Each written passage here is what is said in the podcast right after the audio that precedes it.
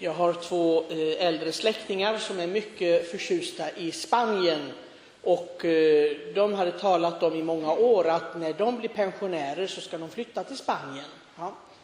Och eh, de är pensionärer sedan flera år, men någon Spanienflytt har det inte blivit. Men ändå talar de om det och till slut så säger mannen, du bara tjatar och tjatar om ditt Spanien, men du har inte gjort någonting för att vi ska kunna flytta dit. Du får väl förbereda dig annars kommer vi väl aldrig någonstans. Ja, ja, men vi ska flytta till Spanien. Och jag tänker på, när jag lyssnar på dem så är det ungefär som många kristna som, eh, ja, man har himlen som mål. Men gör man någonting för att förbereda sig för det? För den här flytten? För en flytt kommer att ske, det vet vi, och den kallas för döden. Det är flytten härifrån. Och då bärs vi bort oavsett vi vill det eller inte. Men destinationen, den är ju inte klar. Och den arbetar vi på hela tiden, den förbereder vi. Och eh, det är detta som kyrkan påminner oss om och påminner oss om i ganska så starka ordalag. För tecknet med aska, det är tecken som vi förstår ganska väl. Ja, vi har ganska mycket folk i kyrkan här idag. Pater Arkadius, som de flesta av er känner, han brukar säga bara man delar ut någonting i kyrkan så kommer folk. Är det en palmkvist eller det är aska eller vad det, det spelar ingen roll, bara man delar ut någonting. Och så är det väl tur att vi har de här eh, eh, omständigheterna, att vi kan göra det. Och den här askan, det är alltså, ja det mesta är palmkvistar så som folk har kommit tillbaka med under året när de är vissna och som vi eldade på påskelden, alltså på påsknatten. Det är den askan vi har här. Men kyrkan säger något speciellt när hon delar ut den här askan. Det finns två versioner. Den första är Kom ihåg att du är stoft och stoft ska du bli igen. Eller den andra Omvänd er och tro på evangeliet. Båda betydelserna betyder precis samma sak. Och det är det som är själva vitsen med fastetiden. Det är inte det att vi ska bli magrare och tänka nu ska vi äta mindre så att vi blir slankare och så kan folk beundra oss sen när vi kommer med baddräkt på sommaren. Nej, det är ju inte det det går ut på. Utan det handlar om att så att säga förbereda själen till det här ständiga mötet med Gud som ska vara nu. Inte ett möte som ska bli en chock på dödens dag, utan det ska vara en vänskap som växer allt mer och mer. För många så är det någonting i periferin. Det andliga livet går inte ihop med vardagslivet. Och det är någonting att tänka på. Hur är mitt liv egentligen? Hur är min relation till Herren?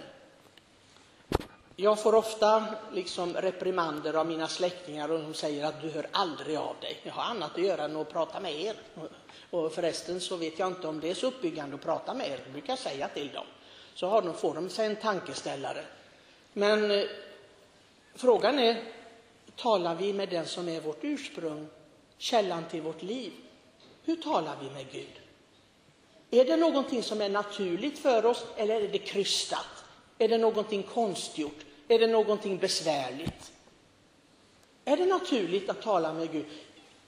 Biskop Anders en gång i Vadstena, han eh, talade om skillnaden mellan en bedjande, troende människa och den som bara går omkring med dagdrömmerier.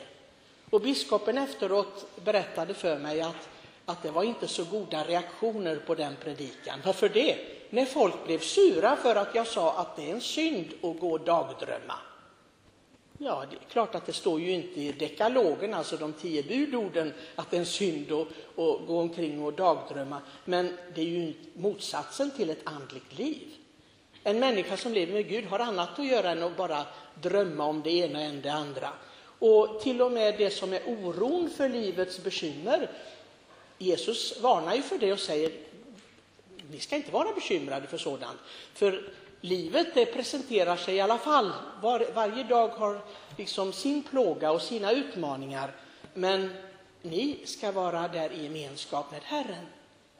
Och jag tror att det är det, precis det som biskopen menade när han talade om detta, faran för dagdrömmeri. Att det inte blir bön, Och istället för att bolla tankarna med sig själv, för oftast, ja, man brukar ju säga det, frågar man sig själv får man det bästa svaret. Och det, det kan ju vara sant, men ibland i alla fall. Men det viktigaste är att vi har denna levande kontakt med Gud. Och det är det som fastetiden handlar om. En levande kontakt med Gud, det skapar också de sanna förutsättningarna, rätta förutsättningarna för att vi är medborgare i himmelen. Det himmelska Jerusalem. Man lever ofta ett kluvet liv, och det vet vi ofta. Och en del tar sin tillflykt, precis som det står i dagens evangelium, till kanske en märkligt sätt att be eller fastemoduler. Att man, man säger, ja, jag, jag äter, vi har till och med träffat en, en församlingsmedlem som säger, jag fastar varje söndag och då sa jag på skarpen, då syndar du. För kyrkan har aldrig fastat på söndagar. Aldrig. Det är Kristi uppståndelses fest, så att då syndar du, då är du ingen kristen.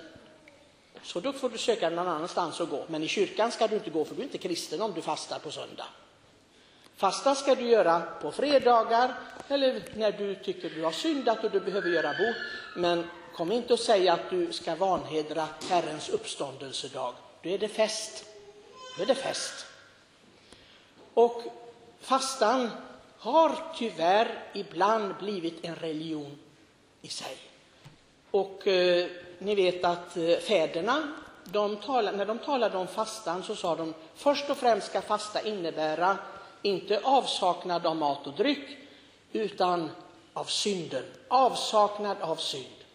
Den som fastar bara genom att liksom avstå från mat och dryck och annat, nöjen etc., men inte från synden, den fastar för djävulen. Så sa fäderna. Det var lärjungarna till apostlarna som la ut texten på det viset. Den fastar för djävulen.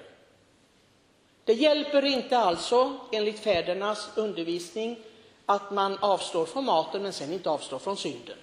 Vad är det för slags fasta?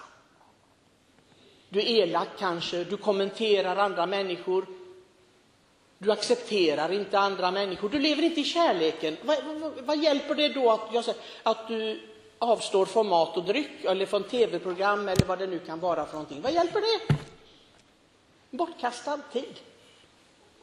Vräk i dig bara då. Om, om, du, om du ändå syndar, så vad hjälper det? Det, liksom, det spelar ingen roll. Den fastan vi ska göra, låt oss säga det att du är en människa som är elak, har en elak tunga. Säg den här fasteperioden då ska jag avstå från att säga någonting ofördelaktigt och elakt mot andra människor. Jag ska inte kommentera det. De här 40 dagarna ska jag försöka att bita mig i tungan varje gång som ett elakt ord kommer ut. Ja, det kanske blir många hugg där, det kanske får gå till läkaren. En del är väldigt rappa med att kommentera andra människor. Det kanske inte blir så mycket tunga kvar efter 40 dagar att avstå från elaka ord och kommentarer. Men det skulle vara en verklig fasta. Så bekymra er inte för detta, nu ska vi äta mindre, det är bra. Men precis som biskoparna brukar säga, till och med människor i världen, de fastar mycket bättre än vi, för därför att de vill hålla sig friska och sunda och smala och slanka. Så det, man kan göra det av olika orsaker, och det är bara bra att äta mindre. Men om detta blir det enda målet som vi har för fastetiden, att vi ska avstå från det och det och det, då har det ingen, ingen betydelse längre. Då blir det en fars. Bara en fars, ingenting annat. Och vi driver med det hela. Men vi ska avstå från synd, vi ska avstå från allting som är kärlekslöst.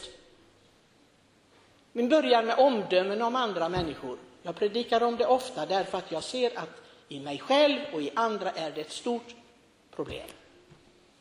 Vi är inte kärleksfulla mot varandra, vi är inte toleranta, vi, vi accepterar inte varandra och vi talar om varandra på, på ett sätt som är förbjudet enligt evangeliet.